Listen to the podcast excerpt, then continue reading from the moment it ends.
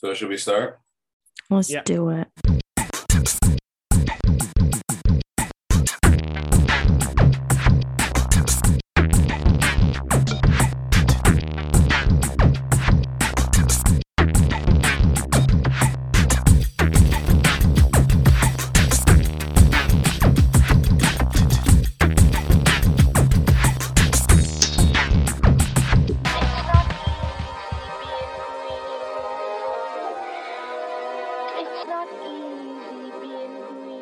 Welcome to the Green Majority, Canada's longest running environmental news hour on CIUT 89.5 FM or your local community radio station. And today we have an interview with Sam Anderson, founder of Carbon Graph, helping companies reduce their carbon emissions. And we're going to do uh, international climate news. And Lauren, Lauren is going to start us off talking about um, the problem of loss and damage. This is rich companies, rich countries needing to provide uh, financing for countries that are already being physically deteriorated by climate change.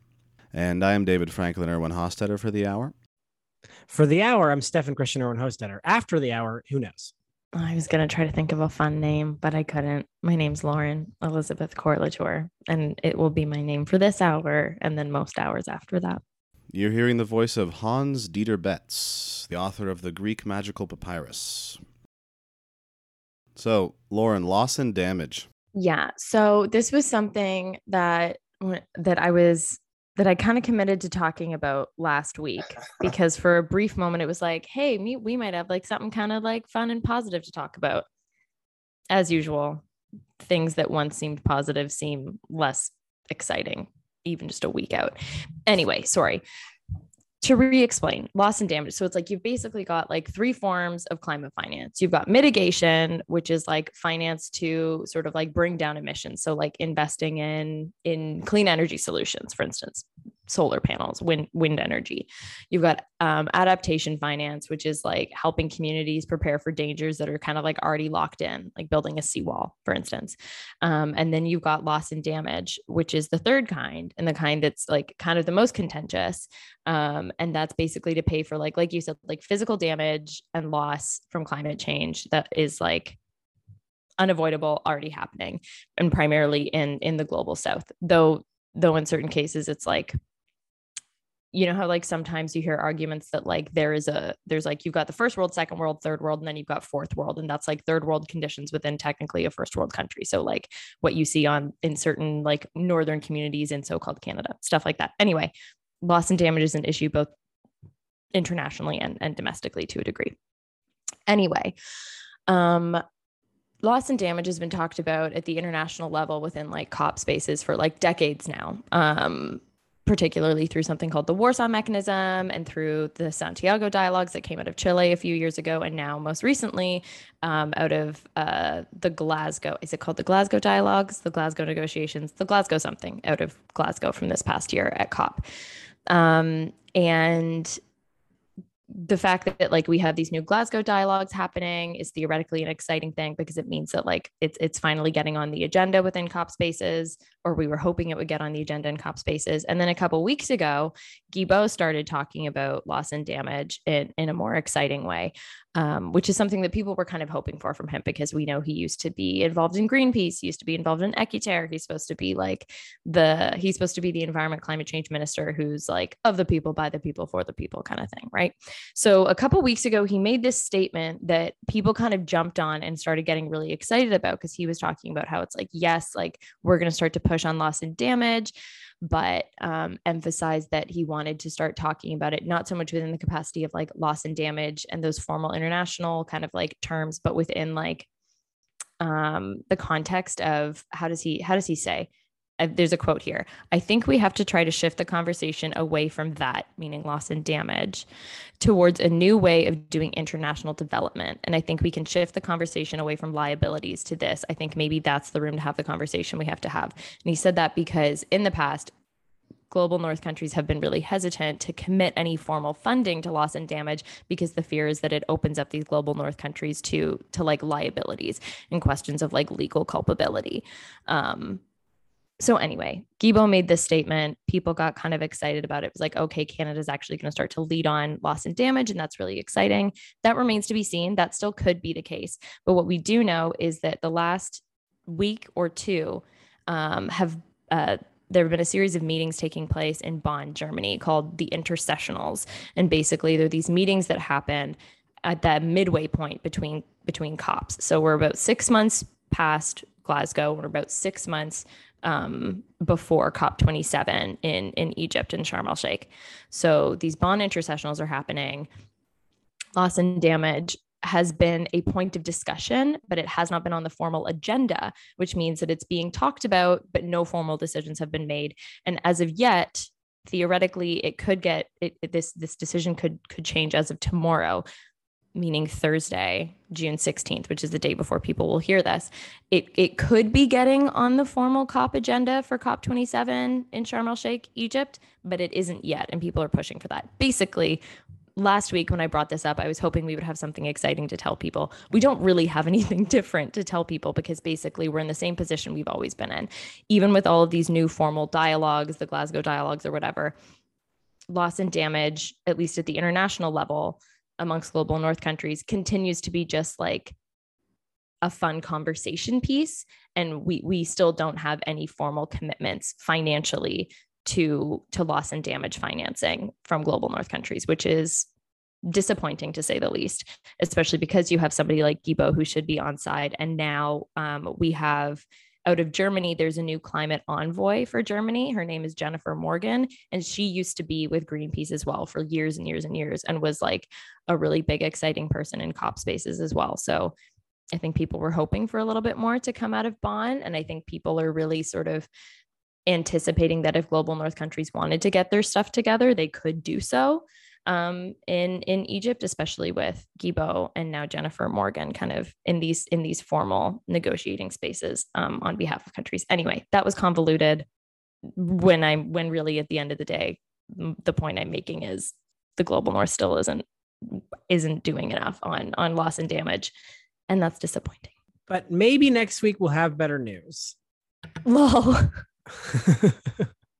Feel like- theoretically yes at, at least at least if it gets on the formal agenda for cop that means like you could be getting some decisions being made because as of right now it's still just like i've, I've seen it referred to as like uh as like a talk shop space basically Yeah, and this is incredibly important. A because there's been so much loss and damage already, but B because this is only going to get worse. And the longer the global north countries refuse to do this, the higher the bill will be. As we'll see in a couple seconds when Dave begins the news, the world is not getting less destructive due to climate change. Like climate change is not just taking a break right now so we can figure out our loss and damage stuff before it causes more loss and damage. It is getting to it. And so, you know, I I, I worry that by the time that they even begin these conversations to get to them, which is honestly, you know, hopefully this year, but really should not hold our breaths, that the, the amount of money will continue to increase. And that like, are we ever going to catch up to the amount of money that is owed to these countries? Historically, you know, we our record has been terrible, but you know, waiting cannot help. There's nothing that waiting is going to do that will help us make sure that we are not just further exacerbating this problem. Okay, climate news. Climate news. i'm news Huge dust and sandstorms have kicked up all over the Middle East this year as the climate there is becoming drier and hotter. More heat waves are gripping Europe this year, coming earlier in the year and happening more often.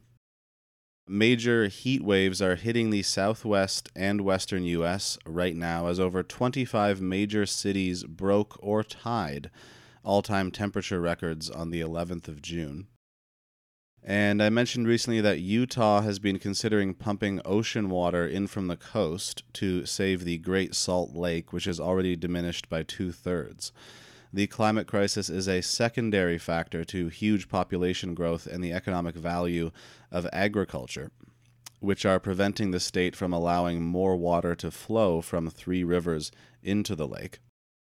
Uh, scientists are now warning that if the lake does dry up, 10 million migratory birds will be threatened.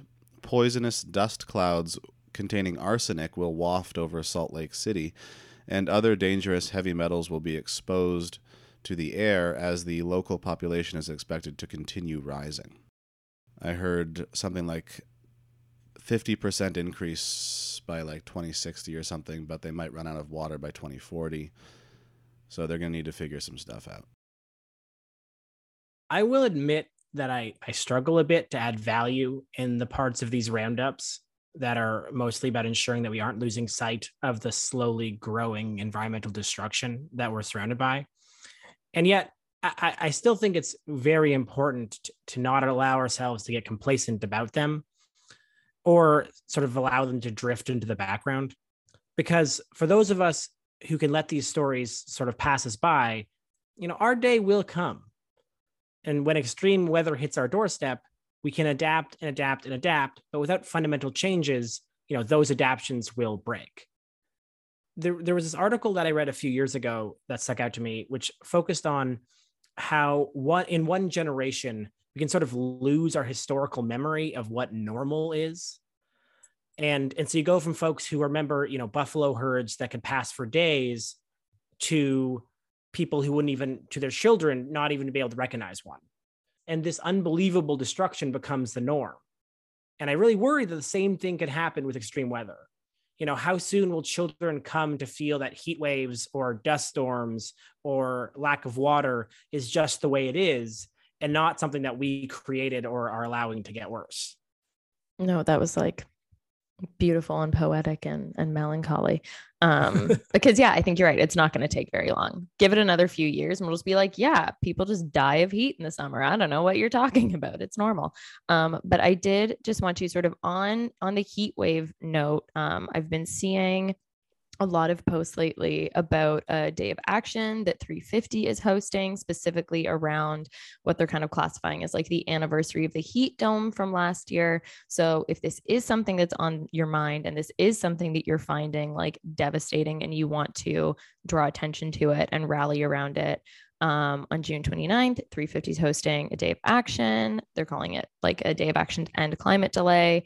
Like I said, specifically around the anniversary of the heat dome. So if that's something you want to get involved in, um, I feel like you can go over to oh actually they have a they have a special website for it it's called climatedelay.ca and you can register or sign up to host an event and um, make sure that these issues are being talked about in um, in our communities primarily as, as those of us who live in fairly wealthy communities in the global north something we need to be talking about more and more about Uh, sustainable, the sustainable energy think tank REN 21 is reporting that the historic chance to shift to renewables through the catalyst of the COVID pandemic has now been lost.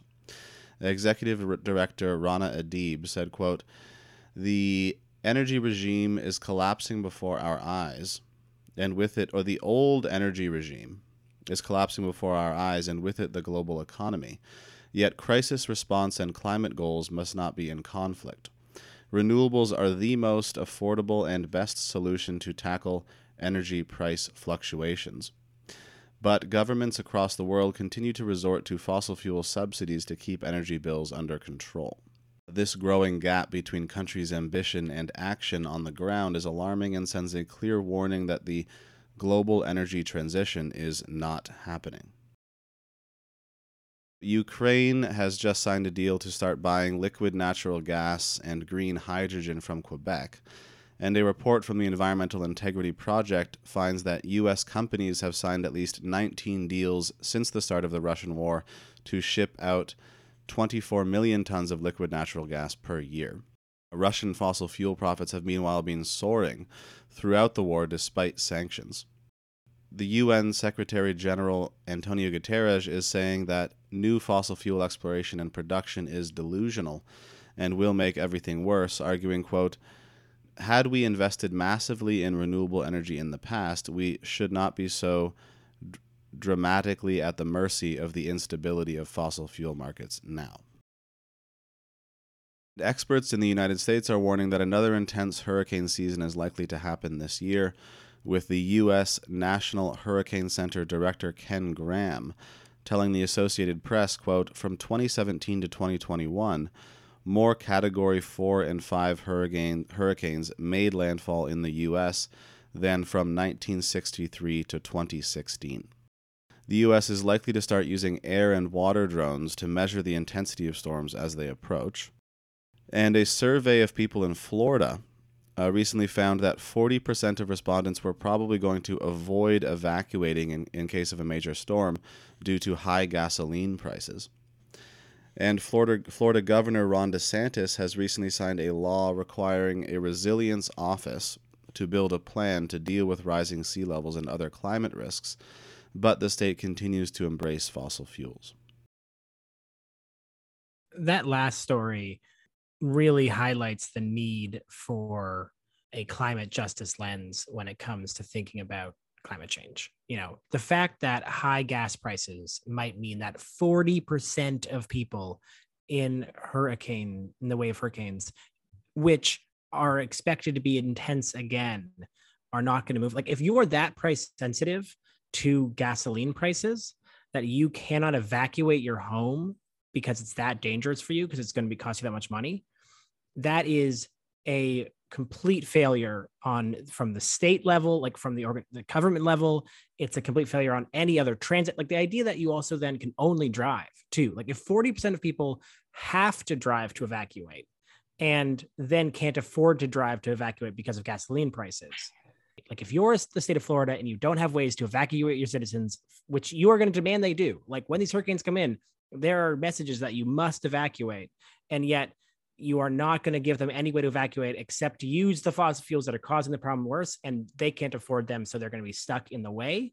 That is a colossal failure of the government and should be really the only thing you talk about until it's fixed. And yet this is florida and you know ron desantis is trying to become president and so very likely will continue to ignore it but to you lauren No, I was just thinking hearing you talk about that. I was um I was lucky enough to be hanging out with some international colleagues um, from the UK specifically a couple weeks back.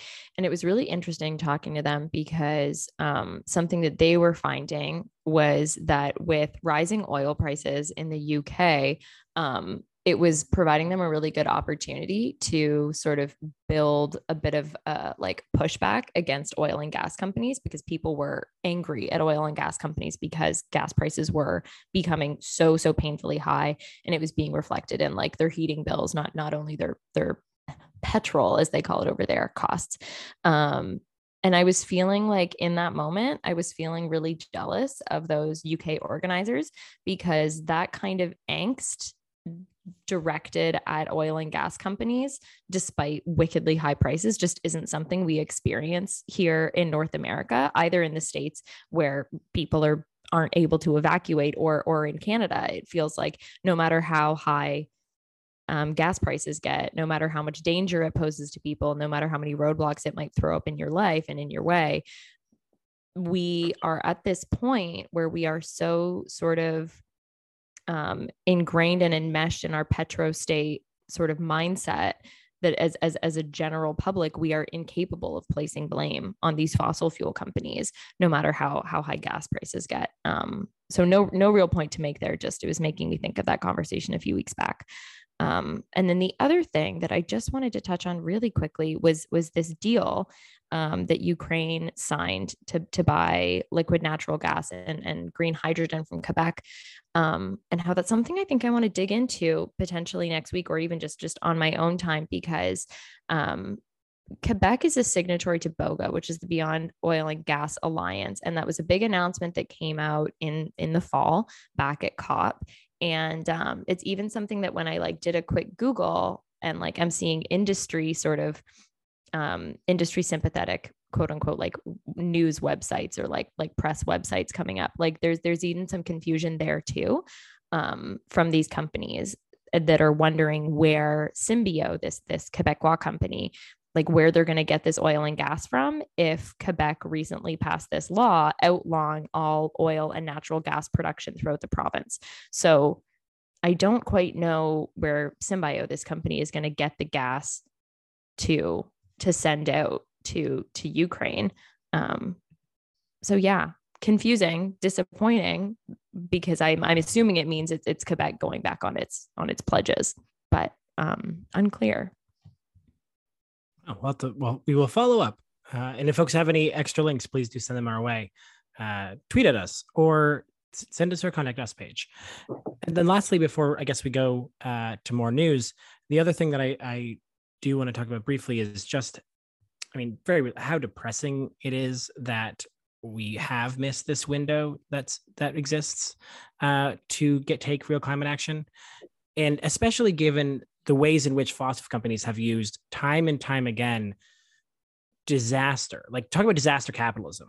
You know tech you, you look at texas and the ways in which the fossil fuel natural gas plants there absolutely gouged their texas citizens for thousands hundreds tens of thousands of dollars when they were just trying to survive uh, uh, you know being frozen to death. You look at there's an unbelievable story in australia about the ways in which the Australian fossil fuel companies are basically refusing to sell their energy to the state at a reasonable price and therefore forcing basically the state's hand to then give them even more money, which is leading to the state literally considering nationalizing them because they're at a loss of how to keep energy prices down. And then you look at the oil and gas companies that are absolutely raking in cash due to the to the war in Ukraine.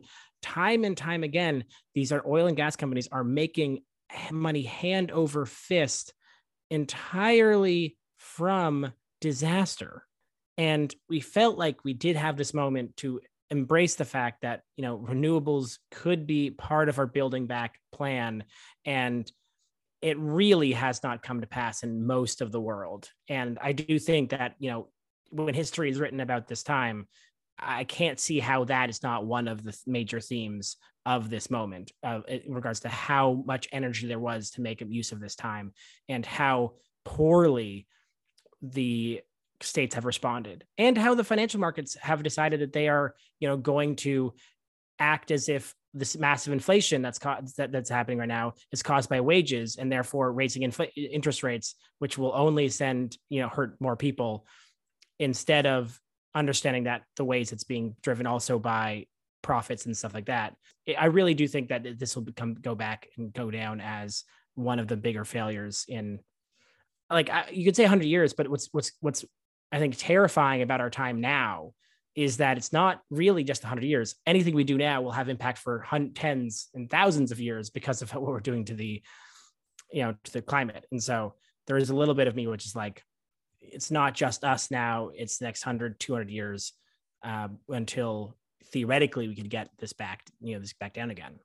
I am I am actively trying to practice mindfulness in my day-to-day life. And one of those practices is one of those things where it's like if you have if you have a new thought or a new feeling come it's like you can think about it hold on to it identify it as a thought or a feeling and then let it go. And I just literally had to do that where it's like ha ha ha we're messing things up for tens of thousands of years and just let that go we can we can just identify that as a scary thought and let's not think about it let's let's leave that for for future Lauren to cry in bed about. Well, tens of thousands, you know, who's to say, really? Who's to say? at least hundreds bare minimum hundreds i think probably thousands If you're talking about uh, seeking out, you know, the last grain of the limb of the, the tiniest anthropod, is that a word, arthropod? In the smallest puddles in the tropical regions. Arthropod? I'll Google. You know, I mean, the the, the, the, the ecosystems, you know, they're always changing, Stefan. They're always changing. And uh, sure, sure, sure, we're having impacts for tens of thousands of years, but it's not as if, like, we're necessarily going to create some sort of dead planet. no i don't think it's a dead planet So, at the beginning of the month, the U.S. Federal Appeals Court upheld a terrorism charge and an eight year prison sentence for climate activist Jessica Reznicek, who vandalized construction sites for the Dakota Access Pipeline in 2016 and 2017. Noting that Reznicek is a member of the Catholic Workers Movement and participant in the indigenous-led climate struggle, Natasha Lennard writes for The Intercept, quote, The appellate justice's decision to uphold her sentence, callously dismissing the challenge of her terrorism enhancement, doubles down on a chilling message. Those who take direct action against rapacious energy corporations can be treated as enemies of the state. Three major oil companies have decided to pull out of the Arctic National Wildlife Refuge in Alaska, where they had planned to, to drill, leaving only two companies left with drilling leases in the area who are too small and inexperienced to do any development on their own. So they were they were supposed to do leases. Biden came in and said maybe we won't do the leases, but now the companies that have already had some other leases are like we're probably not going to drill either. And uh, the Gwich'in Steering Committee, according to the Energy Mix, stated, quote, these exits clearly demonstrate that international companies recognize what we have known all along. Drilling in the Arctic refuge is not worth the economic risk and liability that results from developing on sacred lands without the consent of indigenous peoples. Democratic members of the U.S. House of Representatives, Raul Grijalva and Katie Porter, have requested documents from five PR companies and the American Petroleum Institute to determine the extent of their climate misinformation campaigns. Meanwhile, one of the biggest electric utility companies in the States, called Southern Company, which has relied heavily on coal and gas and is the third largest greenhouse gas emitter in the States, has been outed also as knowing about climate science since the 60s and launching a series of campaigns to discredit it. And that first uh, mention, those those two House members doing the probe were were partially influenced by the Greenpeace activist who spoke with it. Was it the Shell guy or was it the Chevron guy who was like bragging about how they had managed to do these shadow campaigns against climate change. The guy, the Greenpeace activist, it was last year, I think, was posing as a potential employee and doing an interview or something. And so that was partially catalyzed this new probe into the PR companies. I will say that if you want to learn more about these PR companies, there is a very good podcast called Drilled. I think I mentioned the show previously, but one of their seasons is entirely about the ways in which PR companies are supporting oil and gas in their sort of efforts to slow down decarbonization. And they sort of do a deep dive into the, the ways in which these companies are complicit, really, in the success of slowing down action by providing this kind of PR.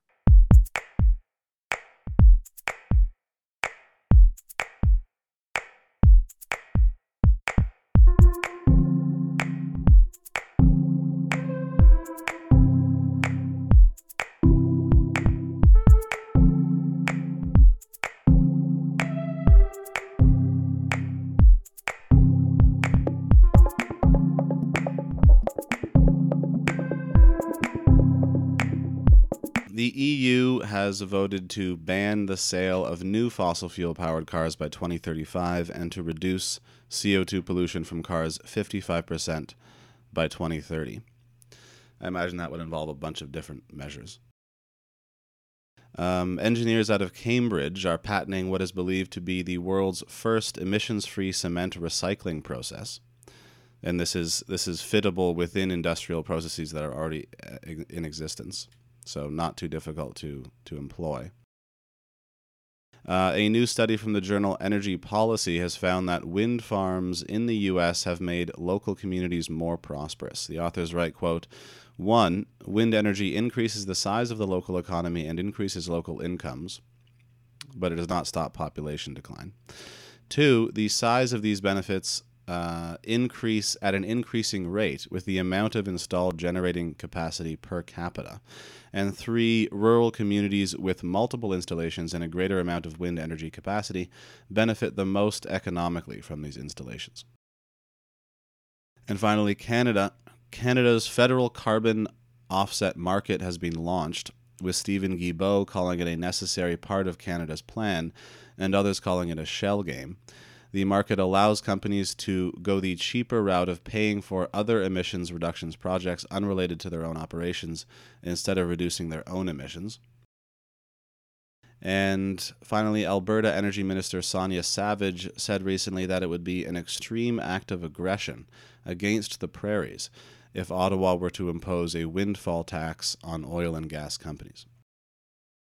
Quickly on the off carbon offset markets, we've obviously in the show for many times been very skeptical uh, skeptical of carbon offset markets or carbon offsets more generally, and I think this is definitely a time to continue that.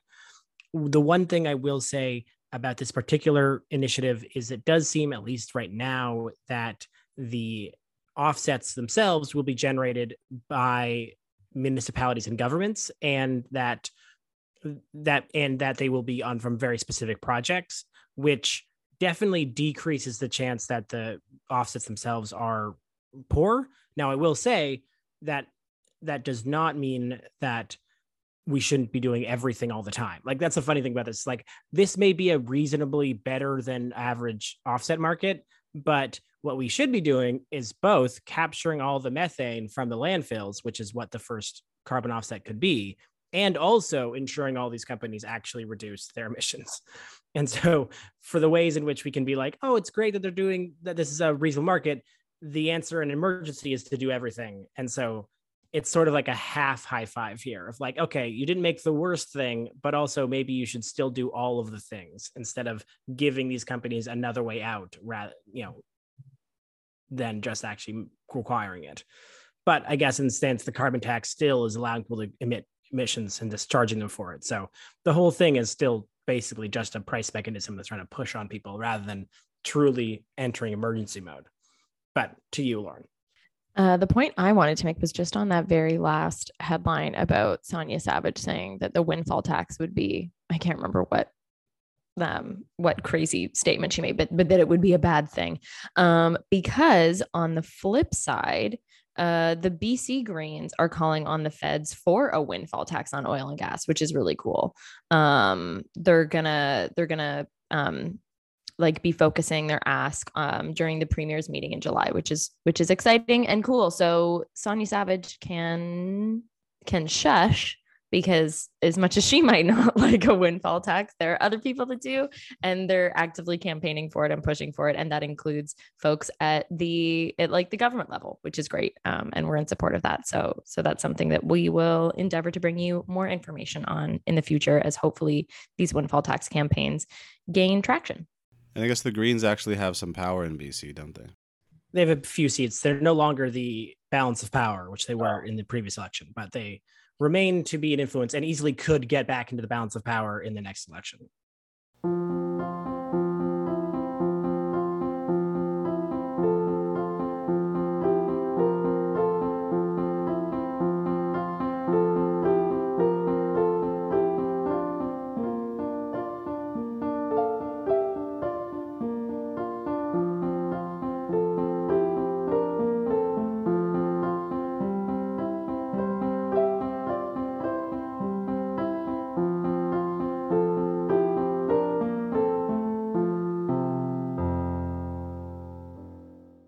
I am here with Sam Anderson, the co founder and CEO of Carbon Graph.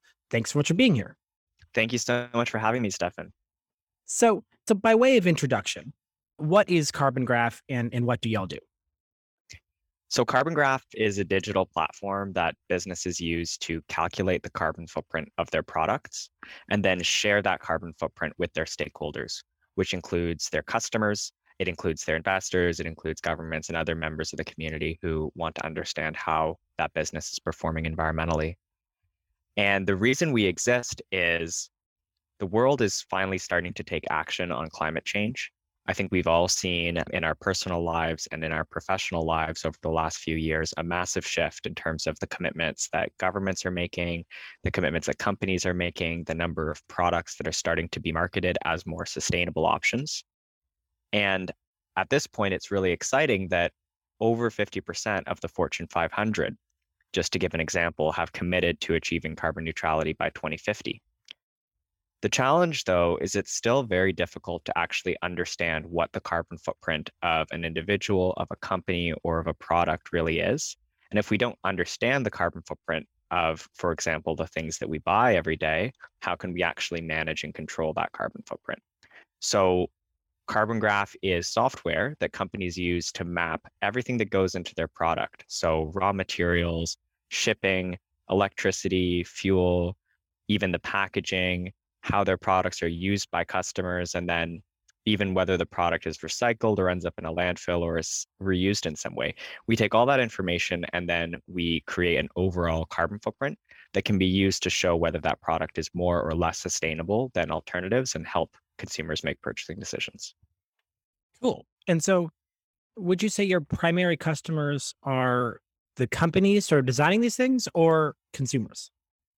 So, our customers are companies who have products and want to understand what the carbon footprint is because it's actually a very difficult process to calculate that number. And traditionally, it's required companies to either hire consultants or to have specialized sustainability teams. And that's meant that only the largest companies in certain very visible sectors have actually invested in properly tracking their carbon footprint. Our goal with Carbon Graph is to make that possible for any scale of business. And so tracking the carbon footprint of your products should be just as easy as tracking your financial accounting. Awesome. And so, if we can dive into the weeds a little bit, I'd be curious to know how y'all go about this accounting because this obviously means that you have to have some understanding of emissions for kind of every product ever and not only the products themselves but sort of the life cycle and as you mentioned you both go forward and backwards so can you give an example of how you'd go about tracking one particular product and how you actually come up to those numbers Sure, absolutely. So, why don't we take an example? So, let's say we're talking about a company that makes t shirts, and those t shirts contain cotton. So, that's an example of an element of the t shirt supply chain where the t shirt brand is actually going to need to look back into the history of their product and understand where that cotton came from, what sort of textile processes it underwent to produce the final textile that's being sewn into the t shirt where it came from in the world, what type of shipping distances were involved. And that's just one element of the supply chain because the t shirt probably also has some printing on it with ink. There's probably also some packaging. It has to end up in a retail store. And so, what a company has to do is figure out how to take all those different elements of their process and their supply chain and add them all up into a single number, which we measure as the carbon footprint in kilograms of CO2 equivalent the approach we take is actually one that has been internationally accepted for many decades, and it's called life cycle analysis. And in particular, we implement the GHG protocol product standard. So we group different parts of a product's uh, life cycle into different categories. So the raw materials, the production, the shipping, and even the use and end of life of the product. And this is a similar approach to what some listeners might be familiar with for companies. So companies will talk about their scope one, their scope two, and their scope three carbon footprints. And so that definition was also made by the same standards body, GHG protocol, but it applies to organizations. And so we think about a scope one carbon footprint being direct emissions from an organization. So in the case of the t shirt company, it might literally just be the gasoline that's burned in their vehicles as they drive around from their factory to their store. And then we talk about the scope two carbon footprint, which is their energy usage in the form of electricity. So all of the natural gas or coal or other um, energy sources that went into providing electricity for their operations. And then lastly, we talk about the scope three, which is their full value chain. So all the materials, all of the shipping, all of the customers and things like that that happen outside of the property of the company in question. So we take all that data and we actually drill it down to a product level so that you can say, you know, a t-shirt from brand A actually has half the carbon footprint of a t-shirt from brand B. And so as a conscious consumer um, or as a government looking to incentivize low carbon products, I should prioritize brand A.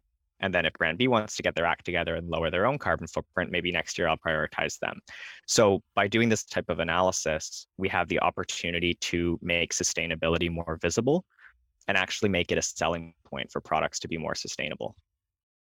So I'm curious how this could impact or how your work would play into business decisions of these particular companies. For example, say this mythical t-shirt company has cotton and their cotton turns out to be the highest emission way to get cotton. Who knows? Maybe they're shipping it around the world 16 times for some reason and before it gets somewhere and that becomes a problem. Do you have like a catalog of other cotton suppliers? Are the ways that they could supply cotton, or would it be on them to sort of go out, look for some, and bring a new one in, a new metric in, or a new product in to be like, what would happen if we used this one instead of this? Yeah, that's a great question. So, our goal is not just to leave companies hanging with a carbon footprint and no idea what to do with it. So, we do help them identify what parts of their process are responsible for the most emissions and then what alternatives they have to reduce that. And it's actually really important for even a company who does have a really large carbon footprint to do this work because they need to understand where they stand today. And as consumer preferences shift towards more and more sustainable products, and as government regulation increases, that business is going to need to start investing in lowering their carbon footprint. So the first step is understanding the reality, and, and that's what we help them do. But specifically, when it comes to individual suppliers, we do take an approach of saying, here are alternative suppliers that you could use, and here's how much carbon you could avoid with X cost. So we try to map it out in terms of if you invest this much, you can lower your carbon footprint by that much, uh, which is an important way for businesses to think about their investments this way. Right. Of course, that makes sense. And so I'm curious, this is a ton of work to build out these databases of carbon and to keep them updated and to ensure that you're always sort of staying on top of this. And so, in your process of doing this, has anything stood out to you? Yeah, absolutely. I think there's a ton of things that surprise us as we work with companies in new industries or in different parts of the world. One simple fact is I think most companies don't have a good idea of just how much their shipping of products impacts carbon footprint. So we've worked with some companies, for example, who have ultra sustainable processes and who really limit the overall emissions throughout their supply chain, but they ship their product to end customers in an airplane. And that shipping leg actually could be responsible for 50% or more of the overall carbon footprint of their product. And often it actually doesn't cost the company much more to switch to surface shipping or to stockpile more of their products so that they don't need to do last minute air freight. So it's one area where we've actually seen companies, once they look at the carbon footprint of the different options they have on the table, decide to choose the more sustainable one because they didn't actually realize just how much GHGs they could save for a relatively minimal cost or disruption to the way they currently do things. Another one is just understanding that some products can have a massive carbon footprint per unit of weight and one that people are typically familiar with is steak that you know steaks have a very large carbon footprint and it's probably one of the most polluting things that is in most of our weekly diets. However there's massive variation within individual industries. So some beef producers for example are able to produce a steak one tenth the carbon footprint of others. And that's not really something that gets talked about in marketing in grocery stores or that consumers are really aware of. You know, if you like red meat and you want to take responsibility for your carbon footprint, choosing where you buy your meat can have a massive impact. It's not just a matter of going from I eat steak to I'm a vegetarian. There's lots of options in between as well. And so, projecting out into the future a little bit, if everything goes right for Carbon Graph, and let's say also the world, let's just say the world and your company succeed in tackling climate change in the next 10 years like we really see a shift that's picked up and going. What is carbon graph doing in like 2035 and how does it sort of interplay within that new world? It's a great question. I think firstly if we're going to be successful in tackling climate change as a global society then we are going to need to get international cooperation right. And so that means that conflicts like the present conflict in Ukraine simply are incompatible with that happy 2035 where we are all working together and addressing this common issue of, of global warming. But assuming we do get there, and I believe we will, the way Carbon Graph would like to play a role is by allowing negative and positive externalities of all types. So, environmental impacts of products, social impacts of products, allowing those to be measured transparently every time a company creates a product or sells it to an individual or another company. and basically making it just as easy for individuals to look up the carbon footprint or the water footprint or the labor conditions in which a product was made as it is for them to figure out the price.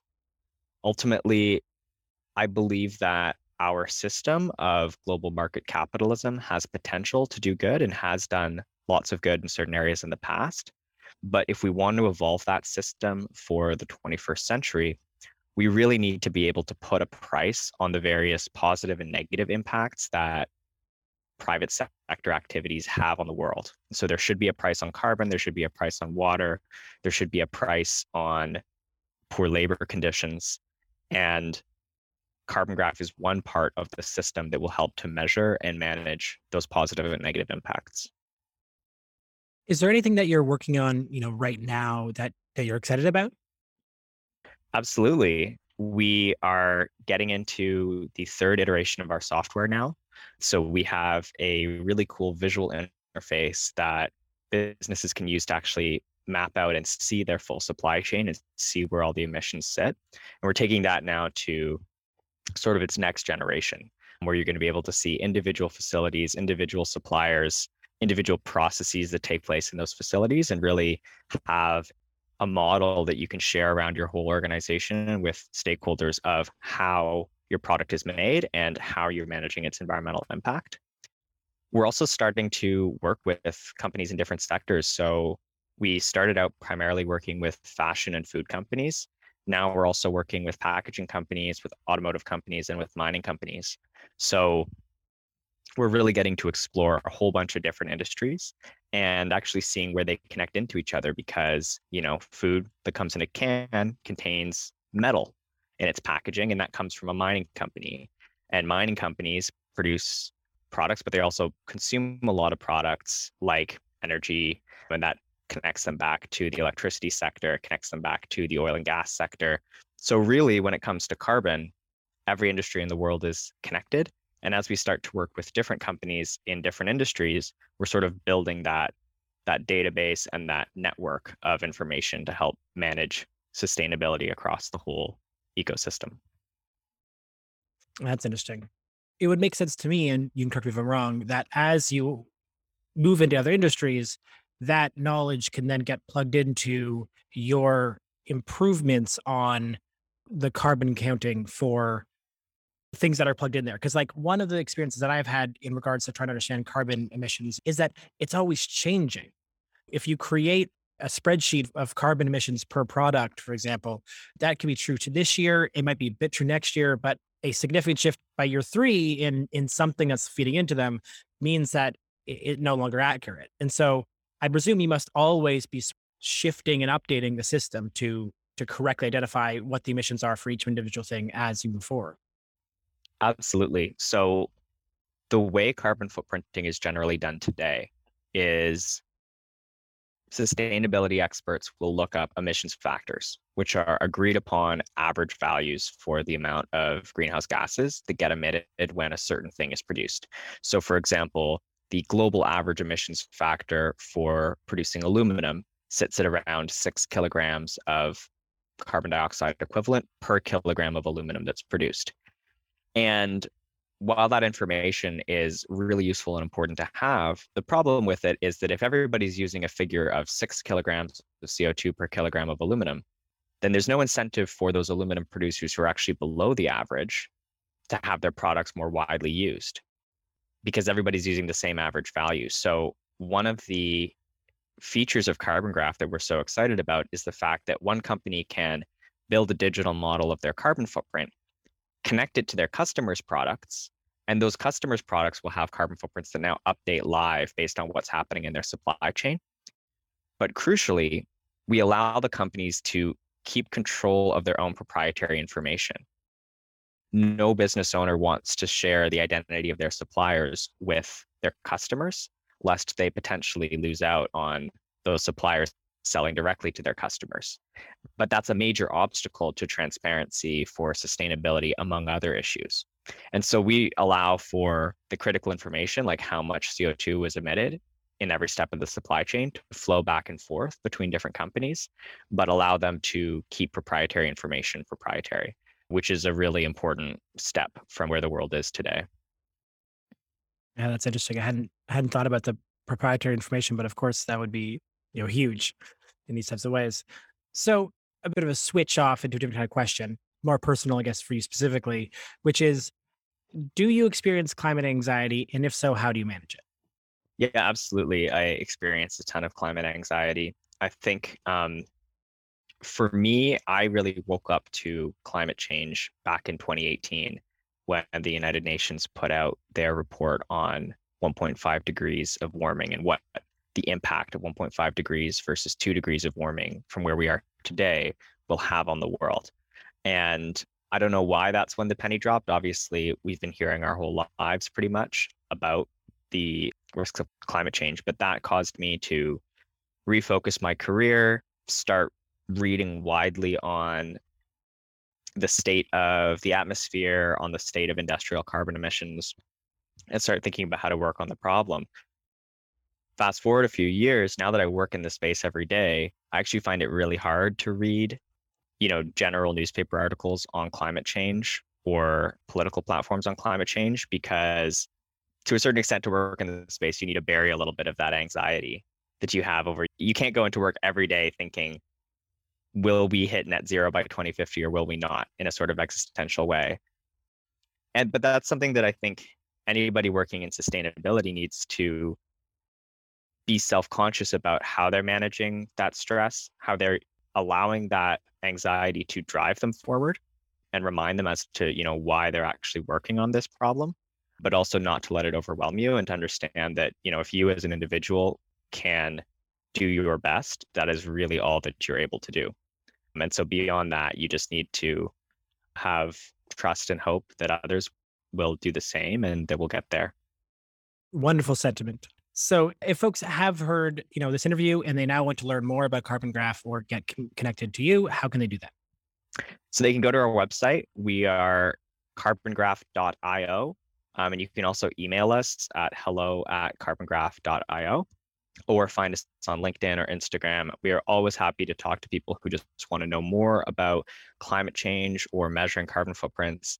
And then, of course, happy to talk to people who are looking to actually measure the carbon footprint of their products or looking for that type of data about the things that they buy. Awesome. And so we'll give you a, a last word for everyone in just a second. But before I do, Thank you so much, Sam Anderson, the co founder and CEO of Carbon Graph. Really appreciate you being here. And yeah, any last thoughts? Yeah, thank you, Stefan. Really appreciate having the opportunity to talk about this issue in depth. You know, the, I think the number one thing that I'd want people to understand when it comes to carbon footprint is we as individuals really do have control over where the world is going. It might seem like turning your lights off in your house extra diligently or making sure that you recycle well is such a small drop in the bucket. But you also have control over what you buy. And we spend hundreds of thousands or millions of dollars in our lifetime buying products. And you can choose how to invest that money. So by looking for more sustainable products, food, energy, furniture, clothing, everything, you can actually have a massive impact. But the number one thing, and I would be remiss if I didn't bring this up, is the number one thing you can do is really to vote consciously at a municipal, provincial, federal level, or in whatever jurisdiction you live, because our governments really do have the biggest control over how we're addressing climate change.